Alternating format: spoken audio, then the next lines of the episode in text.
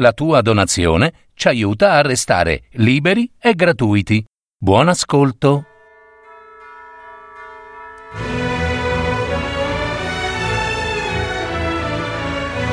Le novelle di Giovanni Verga. Adattamento e messa in voce di Gaetano Marino. Per parole di storie.net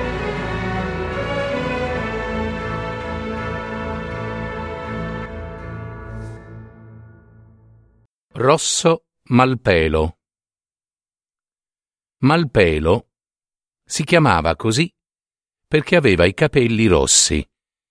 Ed aveva i capelli rossi perché era un ragazzo malizioso e cattivo, che prometteva di riuscire un fior di birbone, sicché tutti alla cava della rena rossa lo chiamavano Malpelo, e persino sua madre aveva quasi dimenticato il suo nome di battesimo.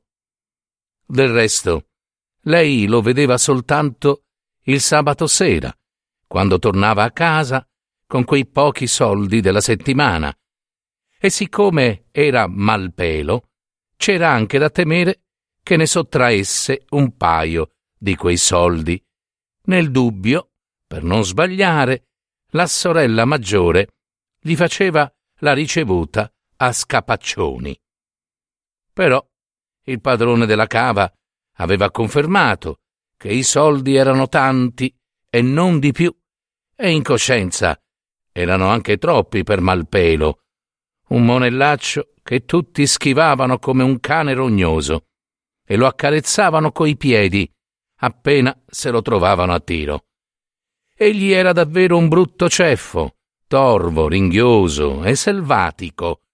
Al mezzogiorno, mentre tutti gli altri operai della cava si mangiavano in crocchio la loro minestra e facevano un po' di ricreazione, egli andava a rincattucciarsi col suo corbello fra le gambe per rosicchiarsi quel po' di pane bigio, come fanno le bestie, e a ciascuno gli diceva la sua, insomma, e, e gli tiravano dei sassi, finché il soprastante lo rimandava al lavoro con una pedata egli ci ingrassava fra i calci e si lasciava caricare meglio dell'asino grigio, senza osare lagnarsi.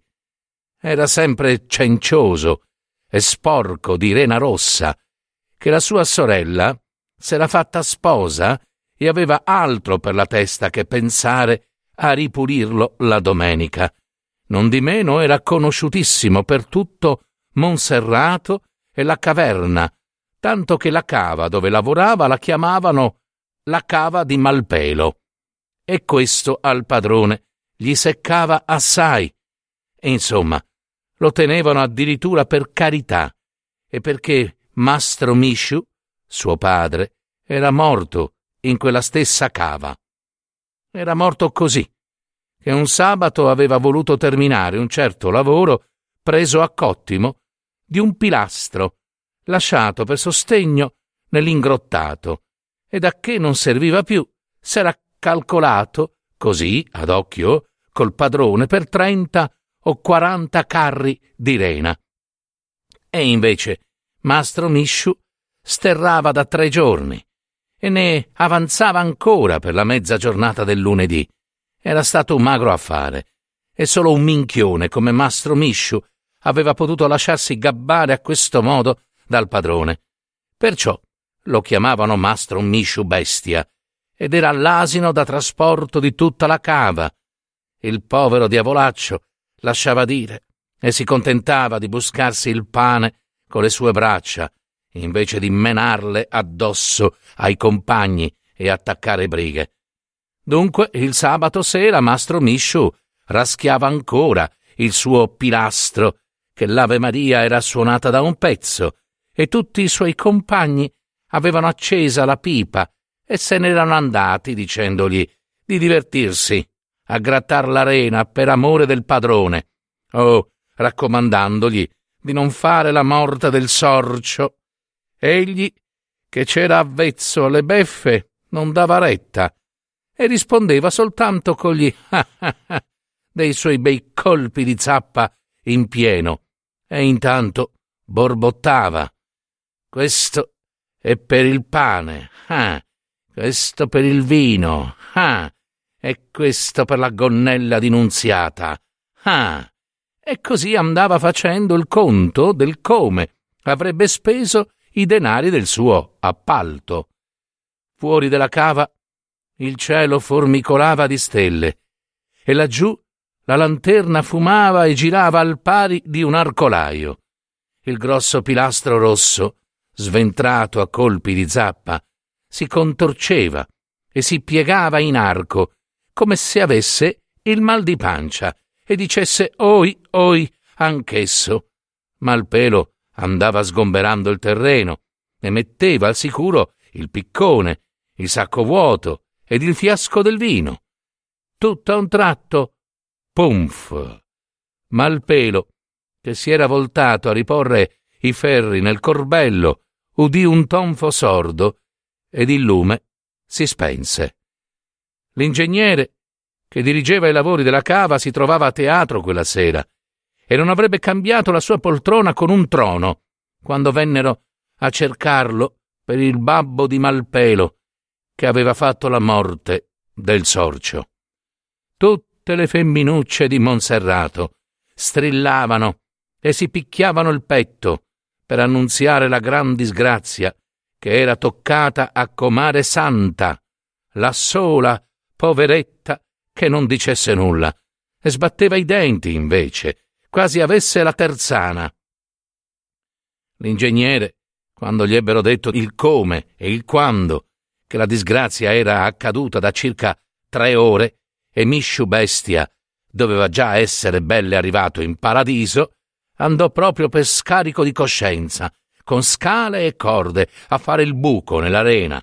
Altro che quaranta carri. Dell'arena ne era caduta una montagna, tutta fina e ben bruciata dalla lava, che si sarebbe impastata con le mani. Il bell'affare di Mastro Bestia. Nessuno badava al ragazzo, che si graffiava la faccia ed urlava come una bestia. To, to, disse infine uno. È Malpelo. Di dove è saltato fuori adesso questo, eh? E se non fosse stato Malpelo, non se la sarebbe passata liscia. Eh, Malpelo non rispondeva nulla. Non piangeva nemmeno. Scavava con le unghie lì, nell'arena, dentro la buca, sicché nessuno s'era accorto di lui, e quando si accostarono col lume, gli videro il viso stravolto e certi occhiacci invetrati e la schiuma alla bocca da far paura. Le unghie gli si erano strappate e gli pendevano dalle mani tutte in sangue. Poi, quando vollero toglierlo, di là fu un affare serio. Non potendo più graffiare, mordeva come un cane arrabbiato e dovettero afferrarlo per i capelli per tirarlo via a viva forza. Però, infine, tornò alla cava dopo qualche giorno, quando sua madre, piagnucolando, ve lo condusse per mano, giacché alle volte il pane che si mangia non si può andare a cercarlo di qua e di là. Lui non volle più allontanarsi da quella galleria e sterrava con accanimento quasi ogni corbello di rena lo levasse di sul petto a suo padre. Spesso, mentre scavava, si fermava bruscamente con la zappa in aria, il viso torvo e gli occhi stralunati, e sembrava che stesse ad ascoltare qualche cosa che il suo diavolo gli sussurrasse nelle orecchie. In quei giorni era più triste e cattivo del solito, tanto che non mangiava quasi, e il pane lo buttava al cane, quasi non fosse grazia di Dio. Il cane gli voleva bene, e perché i cani non guardano altro che la mano che gli dà il pane, e le botte, magari. Ma l'asino, povera bestia, sbilenco e macilento, sopportava tutto lo sfogo della cattiveria di Malpelo e lo picchiava, senza pietà, col manico della zappa, e borbottava, così creperai più presto. Dopo la morte del babbo, pareva che gli fosse entrato il diavolo in corpo e lavorava al pari di quei bufali feroci che si tengono con l'anello di ferro al naso. Sapendo che era Malpelo, egli si apprestava ad esserlo in peggio che fosse possibile. E se accadeva una disgrazia, o che un operaio smarrisse i ferri, o che un asino si rompesse una gamba, o che crollava un tratto di galleria, si sapeva sempre che era stato lui. E infatti si pigliava le busse senza protestare, proprio come se le pigliano gli asini, che curvano la schiena, ma seguitano a fare a modo loro. Con gli altri ragazzi poi era addirittura crudele e sembrava che si volesse vendicare sui deboli di tutto il male che si pigliava dagli altri. Certo, egli provava uno strano diletto a rammentare ad uno ad uno tutti i maltrattamenti ed i soprusi che avevano fatto subire a suo padre e del modo in cui l'avevano lasciato crepare. Per un raffinamento di malignità sembrava aver preso a proteggere un povero ragazzetto venuto a lavorare da poco nella cava, il quale, per una caduta da un ponte, s'era lussato un femore e non poteva far più il manovale. Il poveretto, quando portava il suo corbello di rena in spalla, arrancava in modo che gli avevano messo come nome Ranocchio, ma lavorando sotterra, così Ranocchio com'era, il suo pane se lo buscava. Malpelo gliene dava anche del suo, per prendersi il gusto di tiranneggiarlo, dicevano. E infatti egli lo tormentava in cento modi. Ora lo batteva senza un motivo e senza misericordia, e se Ranocchio non si difendeva, lo picchiava più forte, con maggiore accanimento, dicendogli To, bestia, bestia che sei, se non ti senti l'animo di difenderti da me, che non ti voglio male, beh, vuol dire che ti lascerai pestare il viso da questo o da quello. O se Ranocchio si asciugava il sangue che gli usciva dalla bocca e dalle narici. Così, così, come ti cuocerà il dolore delle busse, imparerai a darne anche tu. Quando Malpelo cacciava un asino carico per la ripida salita del sotterraneo e lo vedeva puntare di zoccoli, ansante, con l'occhio spento, lui lo batteva senza misericordia, col manico della zappa, e i colpi suonavano secchi sugli stinchi e sulle costole scoperte. Alle volte la bestia si piegava in due per le battiture e cadeva sui ginocchi, e ce n'era uno il quale era caduto tante volte che ci aveva due piaghe alle gambe. Ma il pelo soleva dire a Ranocchio: L'asino va picchiato, perché non può picchiare lui, e se potesse picchiare lui ci pesterebbe sotto i piedi e ci strapperebbe la carne a morsi. Ogni volta che a Ranocchio toccava un lavoro pesante, troppo pesante, e il ragazzo piagnucolava come una femminuccia, ma il pelo lo picchiava sul dorso e lo sgridava taci, taci, pulcino. E se Ranocchio non la finiva più, lui gli dava una mano, dicendo con un certo orgoglio Lasciami fare, va, io sono più forte di te. Oppure gli dava la sua mezza cipolla e si contentava di mangiarsi il pane asciutto e si stringeva nelle spalle, aggiungendo Io ci sono abituato tanto. Era abituato a tutto, lui, agli scapaccioni, alle pedate, ai colpi di manico di badile o di cinghia da basto, a vedersi ingiuriato e beffato da tutti, a dormire sui sassi con le braccia e la schiena rotta da quattordici ore di lavoro, anche a digiunare era abituato, allorché il padrone lo puniva levandogli il pane o la minestra. Egli diceva che la razione di busse non gliel'aveva levata, mai, il padrone, ma le busse non costavano nulla, e non si lamentava però, e si vendicava di soppiatto, a tradimento, con qualche tiro di quelli che sembrava ci avesse messo la coda il diavolo. Perciò egli si pigliava sempre i castighi, anche quando il colpevole non era stato lui. Già, se non era stato lui, sarebbe stato capace di esserlo, e non si giustificava mai, peraltro sarebbe stato inutile. E qualche volta, come Ranocchio spaventato, lo scongiurava piangendo di dire la verità e di scolparsi, no? E lui ripeteva: E a che giova? Che serve?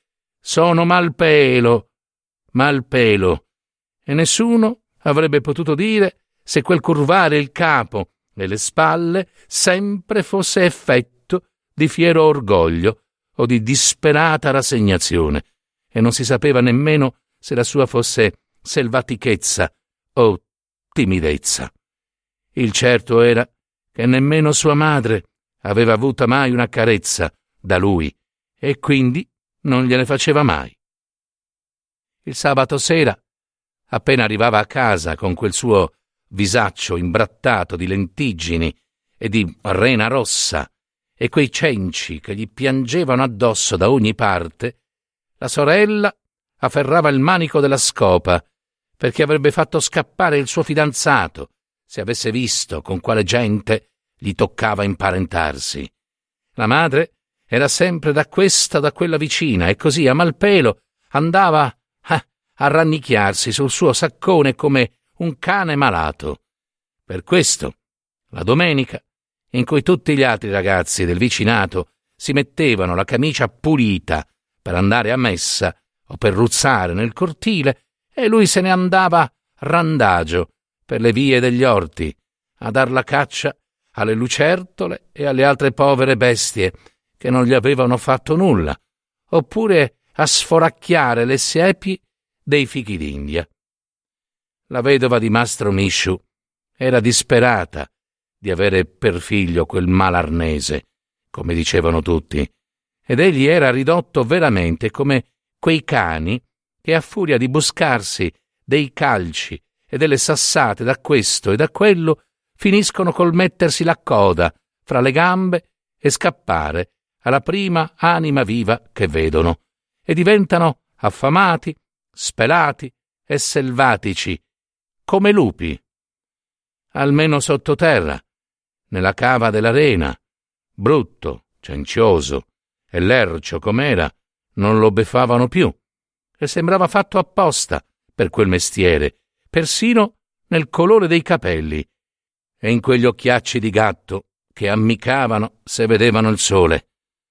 Così ci sono degli asini che lavorano nelle cave per anni ed anni, senza uscirne mai più. Sono asini vecchi, comprati dodici o tredici lire, quando stanno per portarli alla playa, a strangolarli, ma per il lavoro che hanno da fare laggiù sono ancora buoni. E Malpelo, certo, non valeva di più.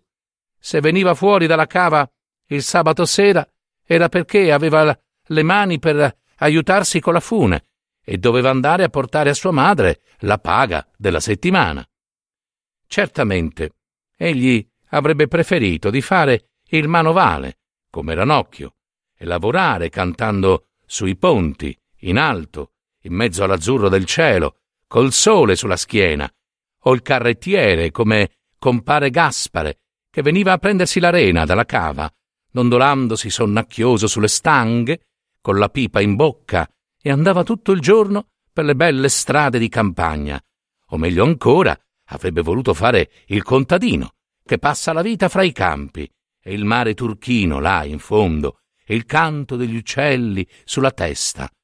Ma quello era stato il mestiere di suo padre, e in quel mestiere era nato lui. E pensando a tutto ciò, narrava a ranocchio del pilastro che era caduto addosso al genitore e gli diceva che quando avrebbero finito di sterrare si sarebbe trovato il cadavere del babbo, il quale doveva avere dei calzoni di fustagno quasi nuovi. Ranocchio aveva paura. Paura, sì, ma lui, malpelo, no. Lui pensava che era stato sempre là, da bambino, e aveva sempre visto quel buco nero che si sprofondava sotterra, dove il padre soleva condurlo per mano. Ma una volta, in cui riempiendo i corbelli, si rinvenne una delle scarpe di maestro Misciu, Malpelo fu colto da un tale tremito che dovettero tirarlo all'aria, aperta con le funi, proprio come un asino che stesse per dar dei calci al vento. Però non si poterono trovare né calzoni, quasi nuovi, né rimanente di Mastro Misciu, sebbene i pratici affermarono che quello doveva essere il luogo preciso dove il pilastro gli si era rovesciato addosso e qualche operaio, nuovo al mestiere, osservava curiosamente come fosse capricciosa l'arena che aveva sbatacchiato il bestia di qua e di là e le scarpe da una parte e i piedi dall'altra. Da che poi fu trovata quella scarpa, Malpelo fu colto dalla paura di veder comparire fra l'arena anche il piede nudo del babbo, che non volle mai più darvi un colpo di zappa. Gliela dessero a lui sul capo la zappa. Egli andò a lavorare in un altro punto della galleria e non volle più tornare da quelle parti. Due o tre giorni dopo scoprirono il cadavere di Mastro Misciu, coi calzoni indosso, esteso bocconi, che sembrava imbalsamato. Lo zio Mommu osservò che aveva dovuto penar molto a finire, perché il pilastro gli si era piegato proprio addosso e l'aveva sepolto vivo. Si poteva persino vedere tuttora che Mastro Bestia aveva tentato istintivamente di liberarsi scavando nell'arena e aveva le mani lacerate e le unghie rotte. Proprio come suo figlio Malpelo, ripeteva lo sciancato. Lui scavava di qua, mentre suo figlio scavava di là. Però non dissero nulla al ragazzo, per la ragione che lo sapevano maligno e vendicativo. Il carrettiere si portò via il cadavere di Mastro Misciu allo stesso modo che caricava la rena caduta e gli asini morti, che stavolta, oltre al lezzo del carcame, si trattava d'un compagno e di carne battezzata. La vedova rimpicciolì i calzoni e la camicia e li adattò a Malpelo, il quale, così, fu vestito quasi a nuovo, per la prima volta. Solo le scarpe furono messe da parte per quando lui fosse cresciuto, giacché rimpicciolire le scarpe non si potevano, eh no? E il fidanzato della sorella non aveva volute le scarpe del morto. Malpelo se li lisciava sulle gambe, quei calzoni di fustagno quasi nuovi. Gli pareva che fossero dolci e lisci come le mani del babbo, che solevano accarezzargli i capelli, quantunque fossero così ruvide e callose. Le scarpe poi le teneva appese a un chiodo, sul saccone, quasi fossero state le pantofole del Papa, e la domenica se le pigliava in mano, le lustrava e se le provava, poi le metteva per terra, l'una accanto all'altra, e stava a guardarle, coi gomiti sui ginocchi e il mento nelle palme, per delle ore intere, rimuginando chissà quali idee in quel cervellaccio possedeva delle idee strane, Malpelo. Siccome aveva ereditato anche il piccone e la zappa del padre, se ne serviva, quantunque fossero troppo pesanti per l'età sua, e quando gli avevano chiesto se voleva venderli, che glieli avrebbero pagati come nuovi, egli aveva risposto di no. Suo padre li aveva resi così lisci e lucenti nel manico con le sue mani, e lui non avrebbe potuto farsene degli altri più lisci e lucenti di quelli. In quel tempo era crepato di stenti e di vecchiaia l'asino grigio, e il carrettiere era andato a buttarlo lontano nella sciara. Eh, così si fa, brontolava Malpelo. Gli arnesi che non servono più si buttano lontano. Egli andava a visitare la carcassa del grigio in fondo al burrone e vi conduceva a forza anche Ranocchio, il quale non avrebbe voluto andarci, e Malpelo gli diceva che a questo mondo bisogna avvezzarsi a vedere in faccia ogni cosa, bella o brutta, e stava a considerare, con la curiosità di un monellaccio, i cani che accorrevano da tutte le fattorie dei dintorni a disputarsi le carni del grigio.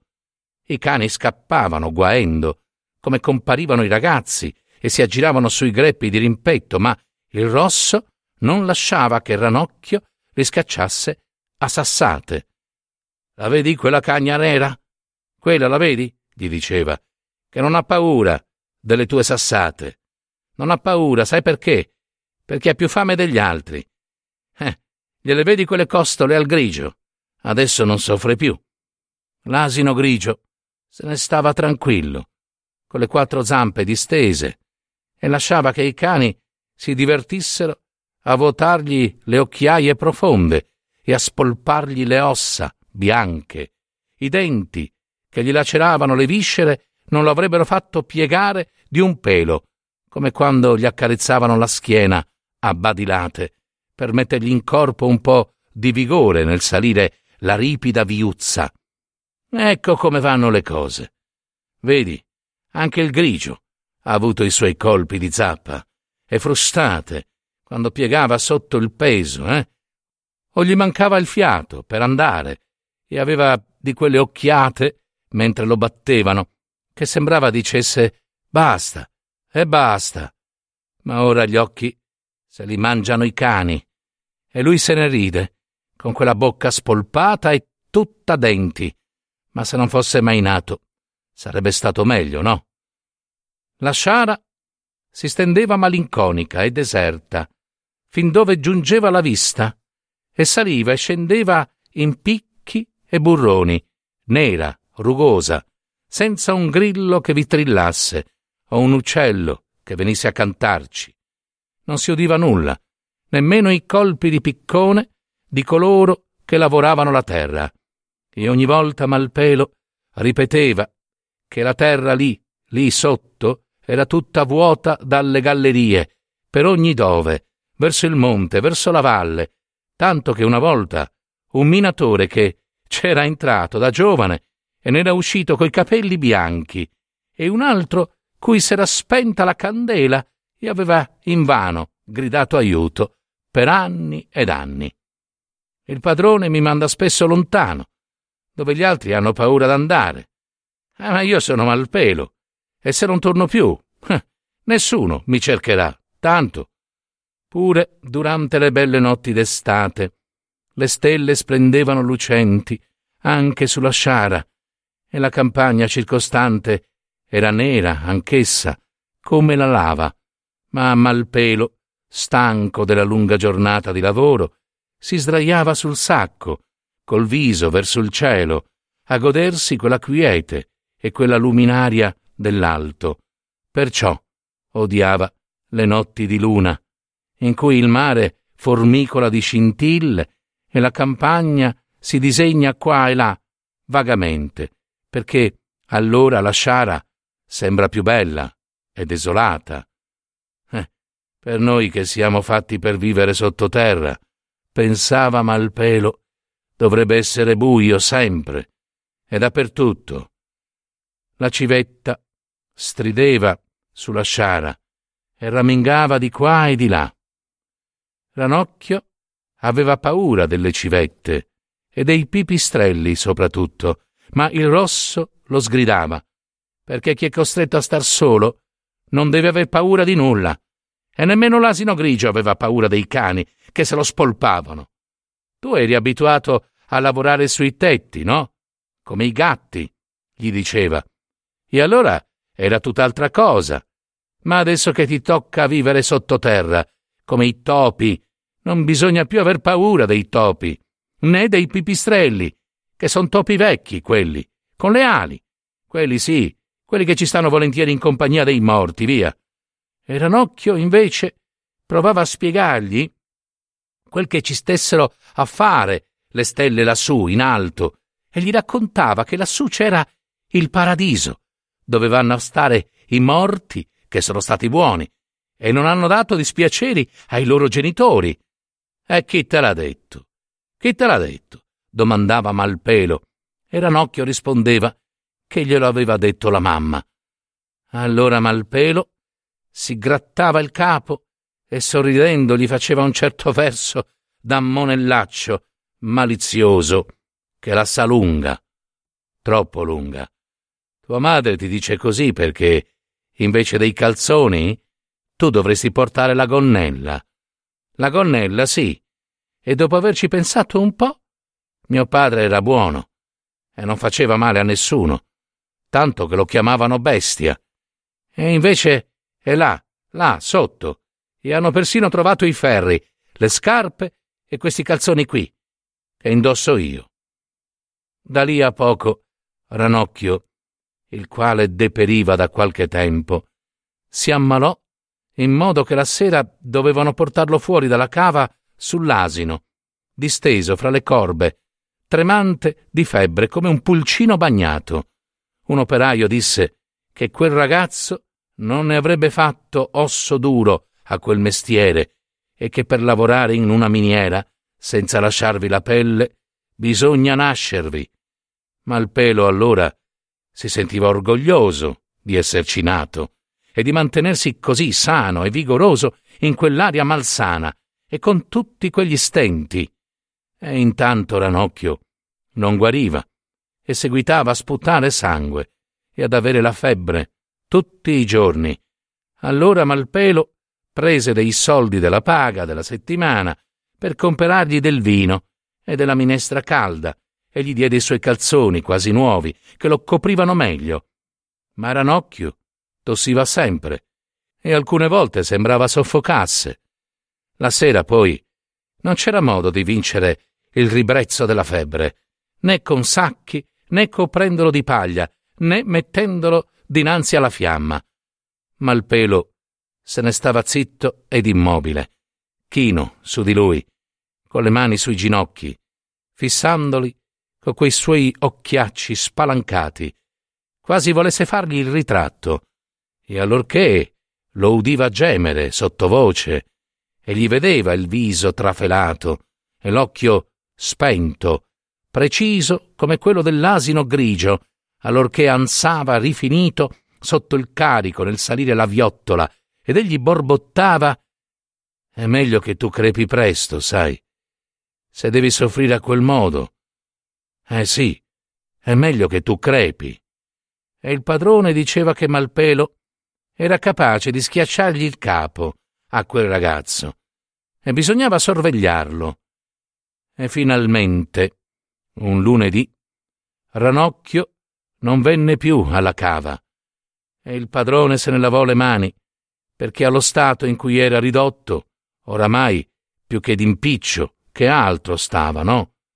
Malpelo si informò dove stesse di casa e il sabato andò a trovarlo il povero Ranocchio era più di là che di qua.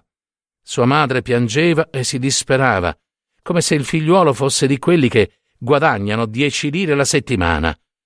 Questo non arrivava a comprenderlo Malpelo e domandò a Ranocchio perché sua madre strillasse a quel modo, mentre che da due mesi lui non guadagnava nemmeno quel che si mangiava. Ma il povero Ranocchio non gli dava retta sembrava che badasse a contare quanti travicelli ci stessero sul tetto. Allora il rosso pensò sua madre non aveva mai pianto per lui. Eh sì, eh no, no, no, perché non aveva mai avuto paura di perderlo, forse. E chi lo sa. Poco dopo, alla cava dissero che Ranocchio era morto. E Malpelo pensò che la civetta adesso strideva anche per lui la notte e tornò a visitare le ossa spolpate del grigio, nel burrone, dove solevano andare insieme con Ranocchio, no? Ora del grigio non rimanevano più che le ossa sgangherate e anche di Ranocchio sarebbe stato così. Sua madre si sarebbe asciugati gli occhi, poiché anche la madre di Malpelo s'era asciugati i suoi, dopo che mastro Misciu era morto, e adesso si era maritata un'altra volta ed era andata a stare a Cifali con la figliuola maritata e avevano chiuso la porta di casa e d'ora in poi se lo battevano. A loro non importava più nulla e a lui nemmeno, che quando sarebbe divenuto come il grigio o come Ranocchio non avrebbe sentito più nulla. Verso quell'epoca venne a lavorare nella cava uno che non s'era mai visto e si teneva nascosto il più che poteva, Gli altri operai dicevano fra di loro che era scappato dalla prigione e se lo pigliavano ce lo tornavano a chiudere per anni ed anni. Malpelo seppe in quell'occasione che la prigione era un luogo dove si mettevano i ladri e i malarnesi come lui e si tenevano sempre chiusi là dentro e guardati a vista. Da quel momento provò una malsana curiosità per quell'uomo che aveva provata la prigione e ne era scappato, appunto. Dopo qualche settimana, però, il fuggitivo dichiarò chiaro e tondo che era stanco di quella vitaccia da talpa e piuttosto si contentava di stare in galera tutta la vita, che la prigione, no? In confronto era un paradiso, e preferiva tornarci coi suoi piedi. E allora perché tutti quelli che lavorano nella cava non si fanno mettere in prigione? domandò Malpelo. Perché non sono malpelo come te, rispose lo sciancato. Ma non temere, non temere. Tu ci andrai e ci lascerai pure le ossa, vedrai. E invece le ossa le lasciò nella cava, Malpelo, come suo padre, ma in modo diverso. Una volta si doveva esplorare un passaggio che doveva comunicare col Pozzo Grande, a sinistra, verso la valle, e se la cosa andava bene si sarebbe risparmiata una buona metà di manodopera nel cavare fuori la rena. Ma a ogni modo, però, c'era il pericolo di smarrirsi e di non tornare mai più, sicché nessun padre di famiglia voleva avventurarcisi, né avrebbe permesso che si arrischiasse il sangue suo per tutto l'oro del mondo. Malpelo, invece, non aveva nemmeno chi si prendesse tutto l'oro del mondo per la sua pelle, seppure la sua pelle voleva, valeva tanto, e sicché pensarono a lui.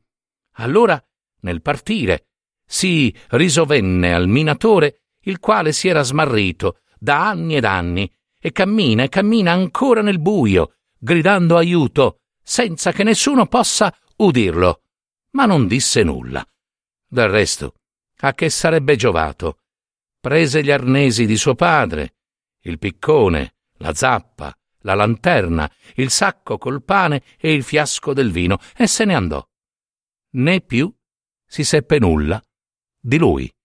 Così si persero persino le ossa di Malpelo e i ragazzi della cava abbassano la voce quando parlano di lui nel sotterraneo e che hanno paura di vederselo comparire dinanzi coi capelli rossi e gli occhiacci grigi.